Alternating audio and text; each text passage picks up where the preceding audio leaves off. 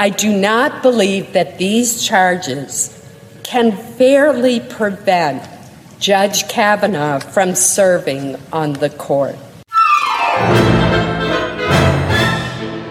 Women need to support women and men need to support women. And Kavanaugh has proven that he is not ready for the Supreme Court. Vote him down. Well, once again tonight, Brett Kavanaugh has broken sharply with the tradition of Supreme Court nominees and has decided to make another public statement outside of the Judiciary Committee hearing room, which is usually the only place that we ever hear from a Supreme Court nominee. But I think that his performance during the hearings caused me to change my mind. Hello and welcome to Trumpcast. I'm Virginia Heffernan. So I tweeted this week that these confirmation hearings for Brett Kavanaugh have been hell on the hippocampus, and they have. For those of us who believed the manifest evidence that Kavanaugh assaulted Christine Blasey Ford, and those of us who saw that Kavanaugh's incoherent and contradictory denials only provided more evidence against him, the pain of this week has come in reliving Ford's experience with Kavanaugh. And we've also been reliving our own experiences with sexual assault, silencing, and smear campaigns. For those who are in high color on Kavanaugh's behalf, because they think Ford bore false witness since she's a paid crisis actor. Um, I'm not as concerned with their hippocampuses, but I'm sure they're looking pretty black and blue too. On the eve of what looks like it'll be Kavanaugh's confirmation to the Supreme Court, I really wanted to do a show that would turn the temperature down and inject some cool rationality into a conversation defined largely by tears, menacing shouts, and a cacophony of animal pain. My guest to that end is Ben Wittes. He's the editor in chief of Lawfare and a senior fellow at the Brookings Institution. Wittes is very good with perspective and detailed but open minded analysis in our turbulent times. And Ben's often downright chipper, as when one of the Mueller indictments comes out and he and the Lawfare gang convene to admire the prose and precision of everyone's favorite special prosecutor. Man, can we get back to the Mueller investigation? I will always resent that Brett Kavanaugh has kept me from enjoying the Manafort flip. And one day we will be back to that on Trumpcast. But today, Ben is joining us. And like the rest of us, he's not feeling as chipper as he is when he talks about Mueller. Wittes has come forward with great reservations to oppose Kavanaugh, whom he's known for a long time and worked with as a nominee to the Supreme Court. His heavy hearted piece in The Atlantic is titled, I Know Brett Kavanaugh, but I wouldn't confirm him. This is definitely a plaintive ballad of a Trump cast, but it's a powerful one. Maybe it's a power ballad. Joining me on the line is Ben Wittes. He's editor in chief of Lawfare and a senior fellow at the Brookings Institution. His recent piece in The Atlantic is titled, I Know Brett Kavanaugh, but I wouldn't confirm him. You can look for it in the show notes at slate.com slash Trumpcast. Ben, welcome back to Trumpcast. Thanks for having me. I'm so glad that I, I got to meet you in person. Um, we are Twitter friends, but now we're real friends. Yeah, and, and you're not just a disembodied voice anymore. Exactly. All right. So let's start with the basics. I we're all kind of wrung out from this week. I'm going to use a name that's going to surprise you, Brett Kavanaugh. How well do you know this guy? So I I don't really want to talk about the details of our relationship. Uh, yeah but uh, I've known him for a very long time, uh, and we've kind of lived parallel lives in the issue sets that we've dealt with over a long period of time. So Brett mm. was the, you know, was working on, you know, for Ken Starr in the Office of Independent Counsel at a time that I was writing about the investigation for the Washington Post editorial page, and then uh, he you know, was in the White House working on judicial nominations and post 9 11 uh, legal fallout when I was covering those issues. After he went on the bench, which was around the same time that I came to Brookings, uh, I started working principally on national security legal issues at precisely the time that the DC Circuit was hearing this very long and involved raft of Guantanamo habeas cases, which, you mm-hmm. know, I spent a lot of time with. And so, in a weird kind of way, we've kind of had very overlapping issue sets for for a long time and we've interacted quite a lot as a result of that. And you're a deep thinker on these matters. So you're not just saying that you um, you know, think he is an affable person. And I should say, even, you know, Dahlia Lithwick, who is to the left of you, has sort of stepped to the fact that Kavanaugh is, you know, is a nice guy. And you also found, at least your Atlantic piece says, you found that he also thought deeply about issues like habeas and, you know, impeachment and, and, um, and the, the pressing issues that used to preoccupy us before this president. Yeah. So, I mean, I, I, when Brett was nominated, I was delighted by that because not, you know, not because I would have preferred that President Trump be making nominations and not because Brett's judicial philosophy is especially representative of my own, but because within the universe of people that it was conceivable that President Trump would nominate, I uh, couldn't imagine he would choose one uh, better than and more open minded than and more thoughtful than Brett. And, uh, you know, and that does reflect a lot of years of dealing with him on a raft of issues in which, frankly, I think he is a model of the kind of engagement that you would want from somebody who you agree with about some things, disagree with about others things, really disagree with about other things. And I have, as I say, dealt with him about a lot of different issues over the years, and I've always found him more than affable. I mean, he he he is an affable guy. He is somebody who it's you know fun to uh, have lunch with and chat with. But he's a he is a significant thinker about a, a lot of things that I care about, and I do think in these sort of polarized times when we're you know, everybody has to be demon or saint, friend or fiend. For those of us who've come to oppose the nomination despite ourselves, I don't choose to forget the things that are attractive about him as a mind, as a interlocutor, and as a judge and thinker. And so I, you know, I'm I'm not going to run away from those things. I I I regret that I am in the position I am and that he has frankly put us all in. I want to slow down for a minute and have you unpack for us what are some of the specific things that make you admire his work as a circuit judge? Well, so he is, first of all, an enormously clear writer. Um, and he's a very clear thinker. And, you know, one thing, agree with a Brett Kavanaugh opinion or disagree with it, you're never going to find that it's muddied uh, or muddled. Hmm. Uh, in contrast, by the way, to the person he's replacing, Anthony Kennedy, who you can always wade hip deep into an Anthony Kennedy opinion and then find yourself stuck in the mud and hmm. trying to figure out what he is and isn't saying and what the basis for decision is and what the scope of the principle in question are. And and Brett is very clear his opinions are quite precise, mm-hmm. uh, ev- even ones that you disagree with intensively, intensely. You you know exactly what it is you disagree with, and I think that's a mm. virtue in a judge, honestly. Uh, secondly, you would never know it from the display he put on on Thursday, but his temperament from the bench. Uh, I've been to many, many oral arguments at the DC Circuit.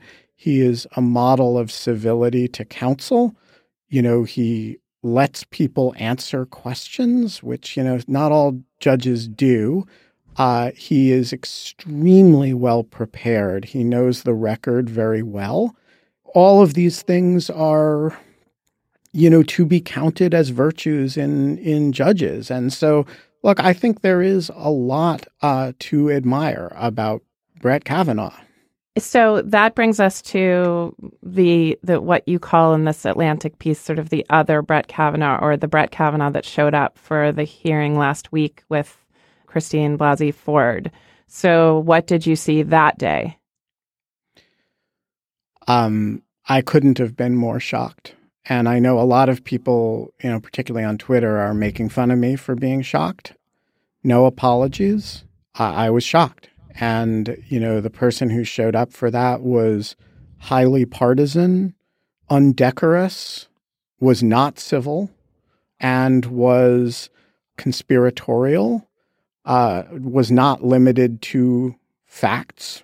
And I do not begrudge him his anger, um, but I do very much, uh, very uh, concerned about and um, dismayed by the mode of expression of that. And I thought it was wholly unjudicial. It was unbefitting his current position, in my opinion, and it was certainly unworthy of elevation. Justice retired Justice Stevens has come out um, against him. I think you found that dubious or even um, unseemly. And Brett Kavanaugh has come out in favor of Brett Kavanaugh um, on the opinion pages of the Wall Street Journal. Did any of that do anything to change your impression of of whether or not he ought to be confirmed? Well, so let me address Justice Stevens's comments first. I um, I, I don't believe that we defend norms by violating norms. And I think the norm that retired justices are very muted in what they say about the functioning of the court is a good norm. I think the uh, expectation that current justices have nothing to say about this one way or another is a good norm. And um, I don't want to see any of that eroded. And so I was, I know a lot of people were excited by Justice Stevens's com- Justice Stevens' comments. I was not, and I wish that he had not said what he said. I also don't think current nominees should be writing op eds about themselves and their qualifications, and that's why we have hearings. If you are going to write an op ed endorsing yourself, as you put it, I think it is a bad idea to, if you're part of the thing you're addressing is a suggestion that you behaved in a partisan fashion. Uh, or that you comported yourself in a fashion that allies yourself with one ideological group, um, writing an op ed in the organ of that ideological movement strikes me as exceedingly unwise. That said, I do think there were some valuable things that he said in the piece. Uh, for example, that he he sort of acknowledged that some of the things that he'd said had gone too far and had been inappropriate, and that he shouldn't have said them. And he acknowledged, furthermore, by the mere act of writing the piece, that he had reassurance to offer there was some reassurance that he needed to offer people that he was going to behave like a judge. Um, mm. I do think it's actually sort of a good thing he had the desire to do that. But I don't think the op ed is a good format for that. Having been a professional editorial writer myself, I love that form, but it's mm-hmm. not the right form for that. And I think the only appropriate way of addressing that is number one, if he gets confirmed, to comport himself in that fashion in a um, meticulous fashion over time is, I think, the only the only way that that he will actually convince anybody that he's capable of that. This time has been trying for people who hew closely to the kind of idiom that we learned in college that most people still practice in the Senate, measured, as you say, ideally meticulous, and even what J.L. Austin, the linguist, calls constative, you know, uh, having something to do with reality. And this was clearly, I think Kavanaugh has turned in three acts of performative speech, performative speech acts um, that were meant to spike cortisol. They were meant to rally support. They were meant to express anger. Um, and these these three were very Trumpian performances. And I'm thinking of the the Fox News performance first off, which was considered by many to be measured by contrast with the other two, except that it was on Fox News, which is not quite as fair and balanced as its old slogan used to say. Then he, of course, uh, testified, and that was, you know, pretty off the rails, I think, by any standard. I even think people who liked the performance liked how operatic and furious it was. Um, and then the and then the Wall Street Journal one, which sort of split the difference, but was certainly defensive and in a partisan platform.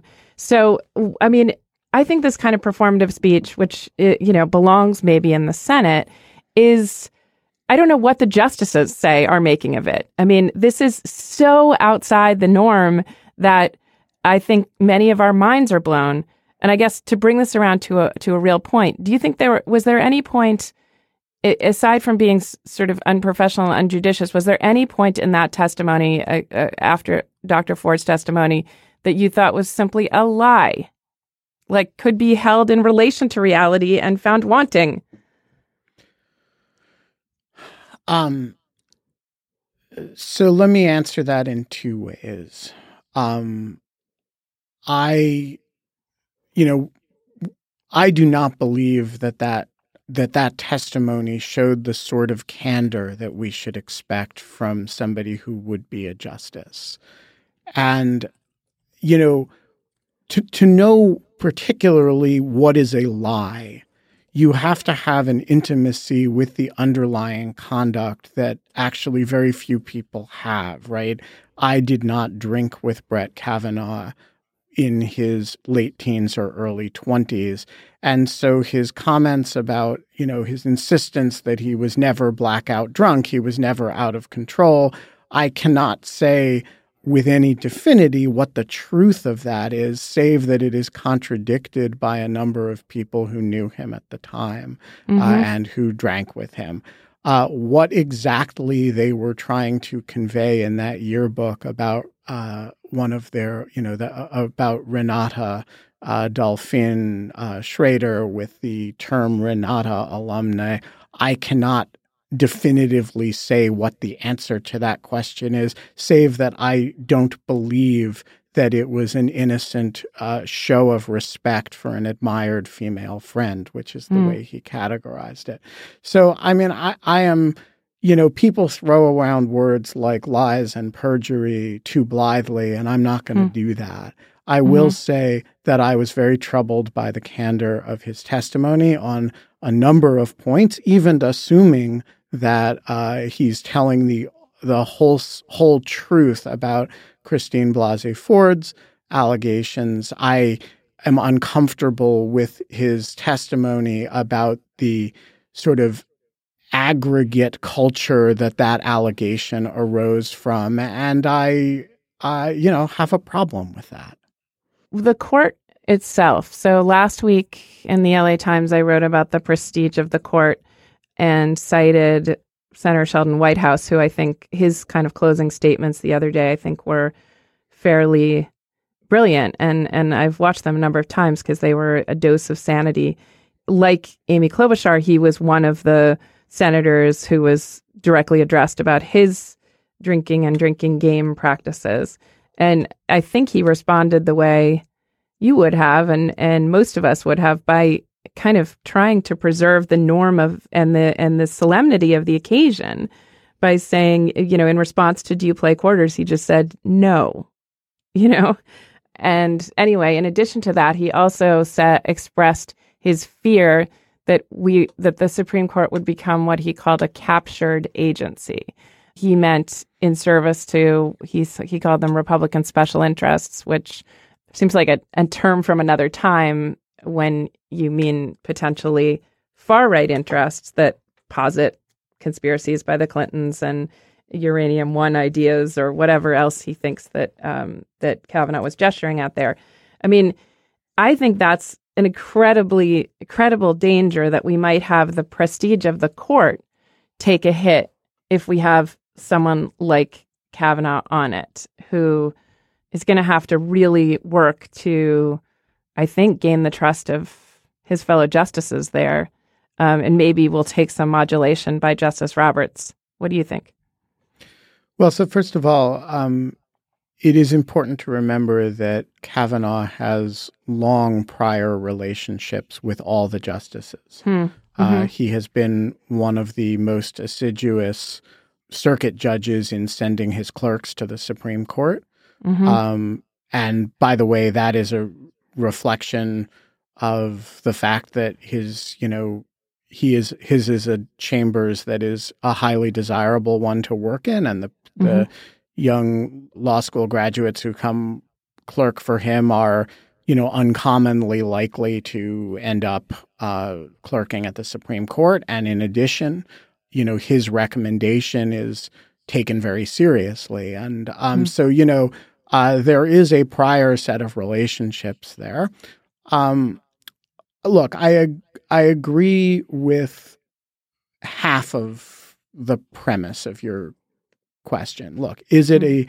terrible, terrible thing for the reputation, you know, for the reputation of this court, at least among half of the population of the country, to have a justice confirmed in these circumstances? Yes. Full stop. End of end of question. It's it's terrible the caution I would offer is I do think it's important to separate the ideological questions from the questions about his conduct in the court, both his underlying conduct and his conduct in the course of the uh, confirmation process.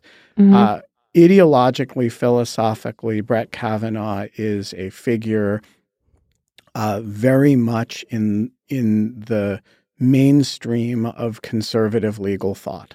When people say people voted for Donald Trump because of the court, or it was a big part of why they voted for this is exactly what they were voting for. And so, to the extent that the concern is a, an ideological concern about the direction that Brett Kavanaugh uh, will vote or take the court, to that I say, you know, people go out and vote. Elections have consequences. If you don't like that aspect of it, you got to elect people who will do different things. But that's not an institutional problem for the court. That's actually the way the process is supposed to work. One other thing both the Democrats and the Republicans have participated in that very actively. And I do think that, you know, people call out, and rightly so, Lindsey Graham on this. Um, but, uh, you know, when Mazie Hirono was asked whether she believed uh, Dr. Ford, she actually said that she believed the substance of the allegations because of the content of Kavanaugh's jurisprudential views. And that is an outrageous thing to say. And to the extent the concern is that we are mingling uh, philosophical differences with uh, claims of misconduct, claims of uh, non judicial behavior. I do think there is a, a lot of blame to go around on that score. I, you know, when you talk about voters who, in the hopes that the court would move conservative, what instantly comes to mind in our cartoonish times is Roe. One of the things that people, I think, center and left worry about with Kavanaugh is not that he'll chip away at Roe, probably any Trump nominee would, but that he would extend Trump's pardon power. And in general, he has often voted in favor of or shown his hand that he's he supports extended executive powers.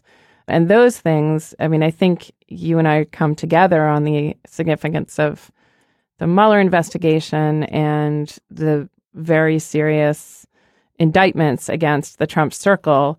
And if Brett Kavanaugh is being used as a kind of a weapon to protect the president or a, or a shield of kind of, yes, to protect the president, that seems to me more nervous making even than an assault on Roe. How about you? So, well, so this is a, uh, an issue on which I have you know, publicly argued that people are misreading his writing. And I have, you know, early on in the nomination, uh, defended his writings on this subject, with which I have, you know, some familiarity for, you know, since the days of the Starr investigation. And I, I do think they are being misread. Um, I don't know what his current views are. The famous Minnesota Law Review article that everybody cites was originally a speech uh, given at the Minnesota Law Review Symposium, I believe, in 2008. Uh, and Brett was the keynote speaker, one of two keynote speakers at that conference, and the other one was me. Um, and mm. we, you know, I I don't believe that article says what people think it says. Um, there is no doubt that he has pretty doctrinaire views about the appointments clause issues under Article 2, which bear on certain aspects of, of you know, the independent counsel law and the sort of famous uh, Scalia dissent in Morrison v. Olson. And so I have no doubt that in that sense, he is a sort of executive power purist. None of that affects the Mueller investigation.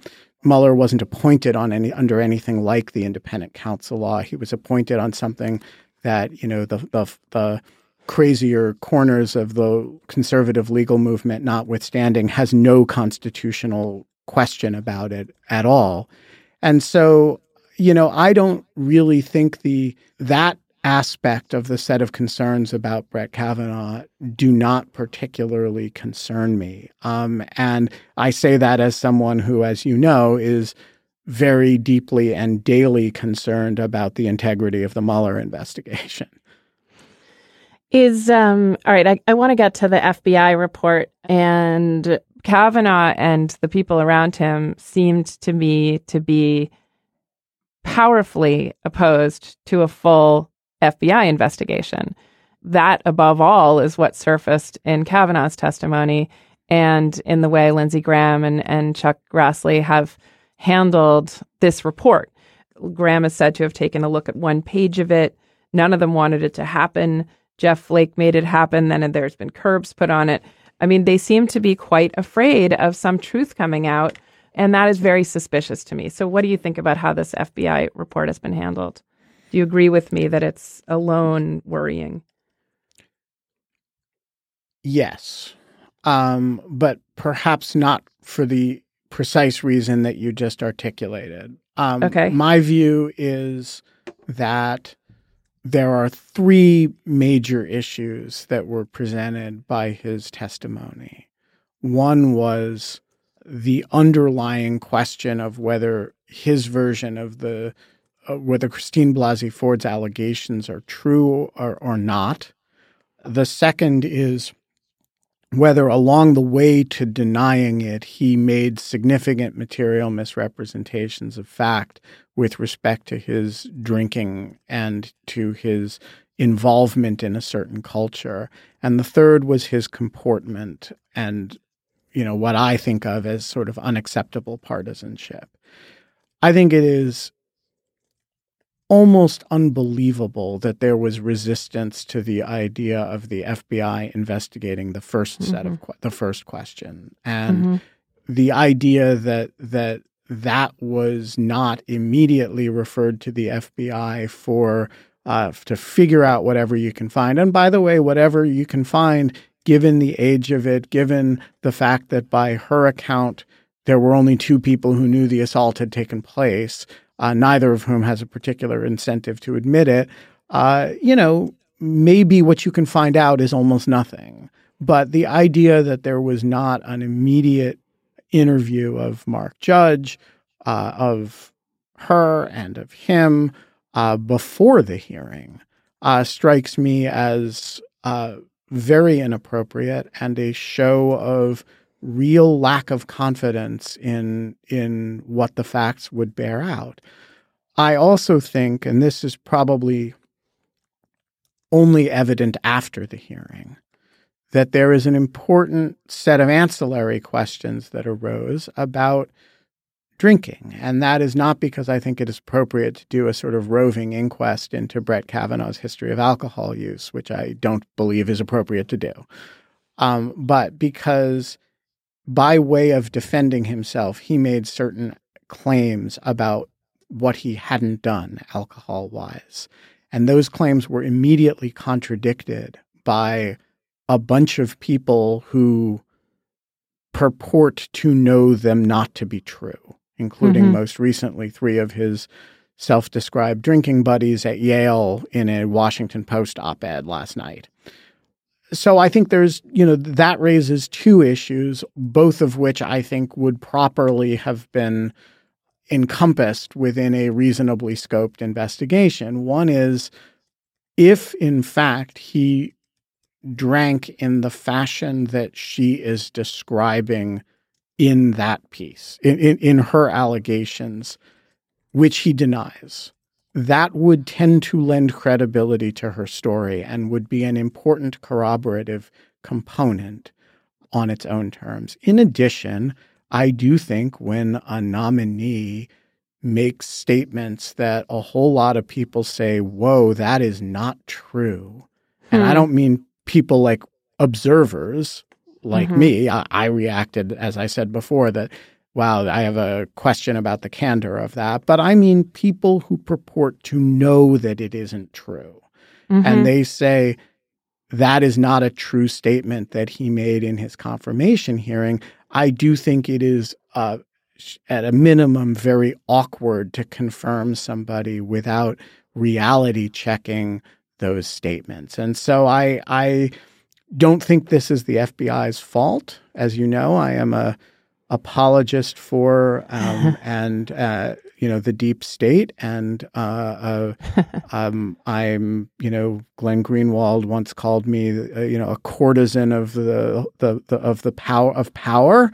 And, high praise know, a, badge a, of a, honor. apologist for the national security state apparatus. And I certainly embrace all of those descriptions but I don't know and I and obviously I have not seen the FBI report. So it, I'm I have no reason to think it wasn't professionally done within the confines of the time and scope limitations that the Bureau had, but I don't see how those time and scope limitations are reasonable under the circumstances. I want to address the somewhat funereal tone that I don't think you and I have ever struck with each other. I haven't heard you sound this down on lawfare either. There's a certain well, exhaustion from the cortisol poisoning of the two testimonies. I just, I, I don't think I've ever, um, like physically felt so activated by two different kinds of highly charged testimony. It just, it just put you through the wringer that day to see someone um, describing trauma and sexual assault, um, and then another person I thought less, quite a bit less convincingly and less sympathetically describing being falsely accused. But both of those things, it just felt like, I don't know, it felt like like like getting divorced and having your mother die on the same day or something. I don't know. I, I probably need to look at why I thought found that day so upsetting. Then there's this certain tone of reluctance about having to come forward that Christine Blasey Ford modeled for us, but the Yale classmates and the editorial you cited also say, you know, it gives us no pleasure to do this. Uh, you know, they were his drinking buddies. These are people like who, you know, found him appealing, have affection for him, but that they need to come forward. Deborah Ramirez and Julie Swetnick, um, you know, whose test the tires whose testimony have not been kicked yet. We don't know uh, how accurate they were, but they seem to also take no pleasure in coming forward. And then there's you, who, um, who, as you say, in general, you don't mind being seen as someone who, you know, is close to James Comey, who knows James Comey, and who's willing to sort of give support to what he says and and, you know, and this time you feel the same way about Kavanaugh because your careers have been somewhat in parallel and shared interest in the same issues.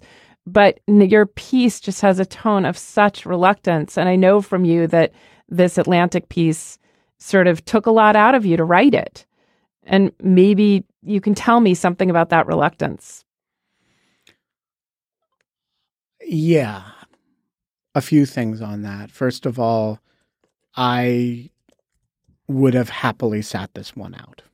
And, you know, I don't, there's a lot of people who feel very entitled to uh, other people's opinions. And, you know, there's a lot of like denunciation on Twitter and elsewhere of people who, uh, you know, haven't, who've kept their own counsel on this subject or haven't, you know, spoken up. And I don't share that at all. I would have happily been one of those people.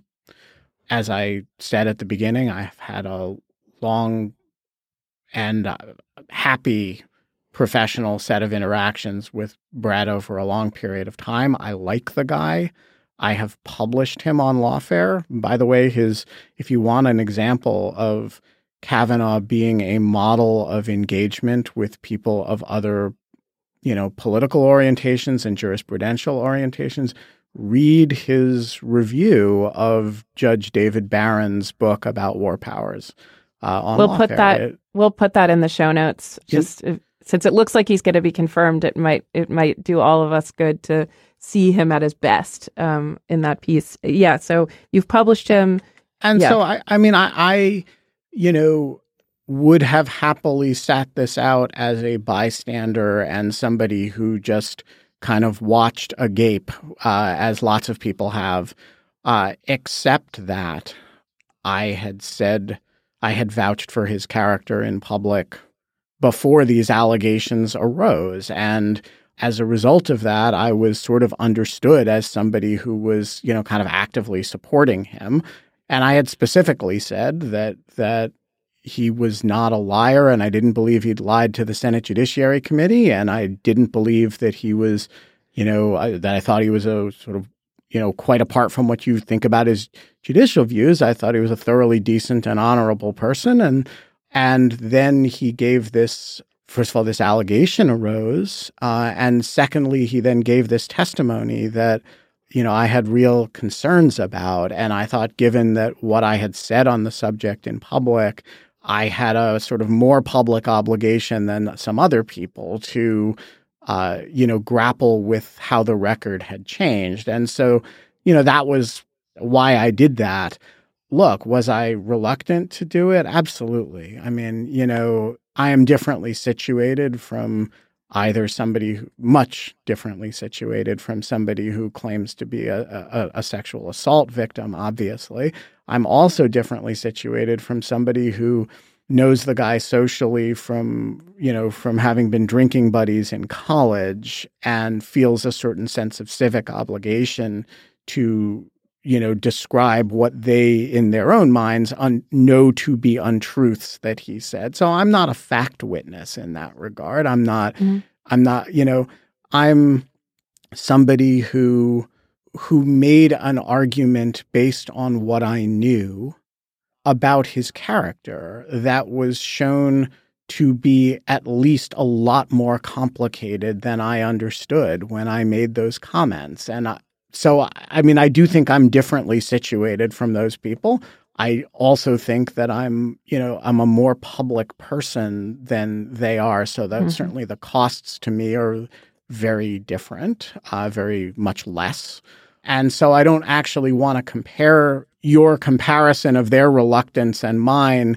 I'm not sure is quite right. My reluctance is just, you know, boy, I wish I didn't have to do this, but Whereas I think, you know, they they had this other thing.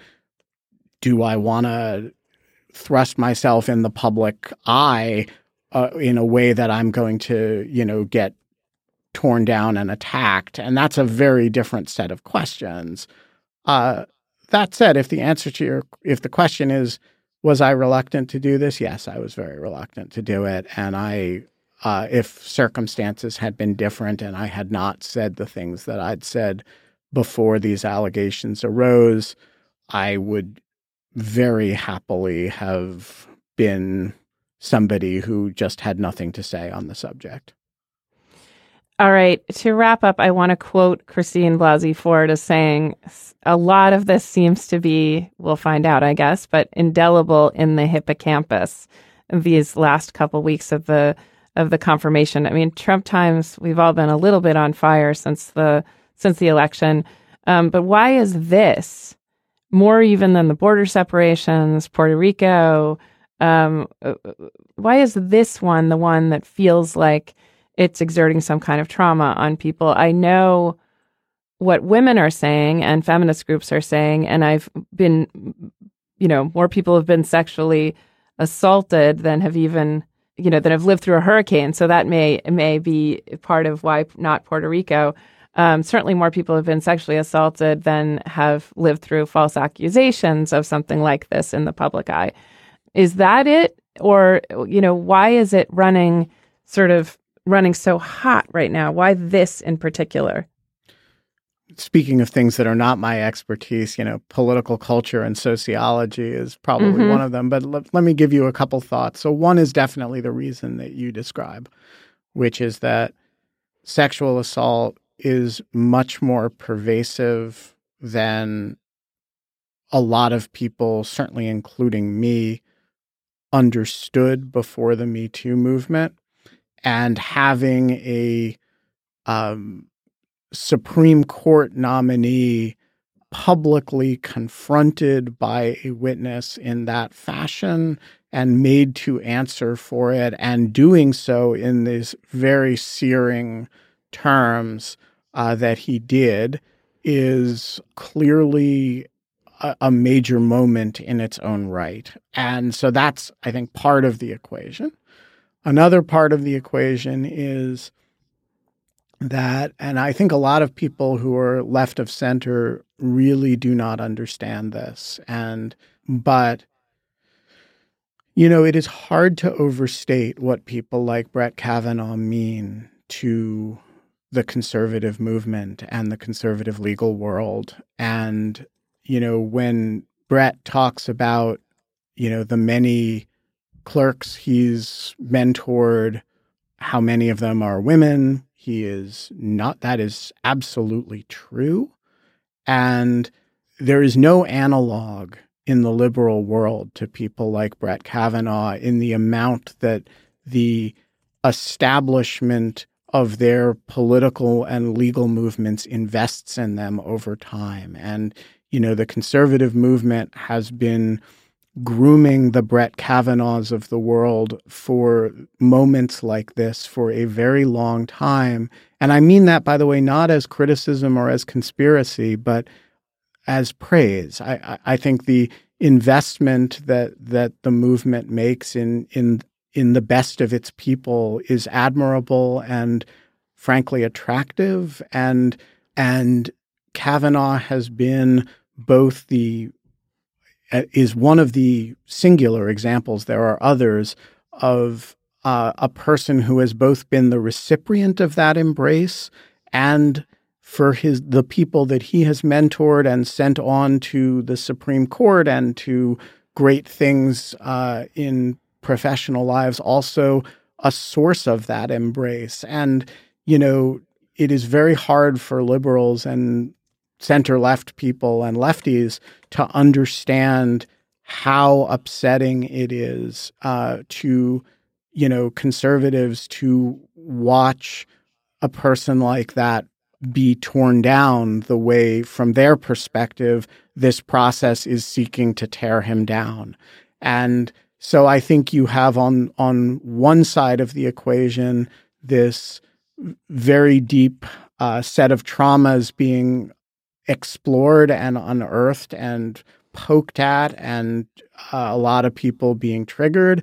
And on the other side of the equation, a very fierce and serious investment in uh, that has spiritual and political and moral components all wrapped up into it all you know all being attacked and made vulnerable at the same time and there are, you know, I know this is hard to believe, but there are actually people who are experiencing both sets of traumas at the same time because they're they're they have I, I don't know how many feet people can be expected to have, but they have multiple feet in multiple worlds.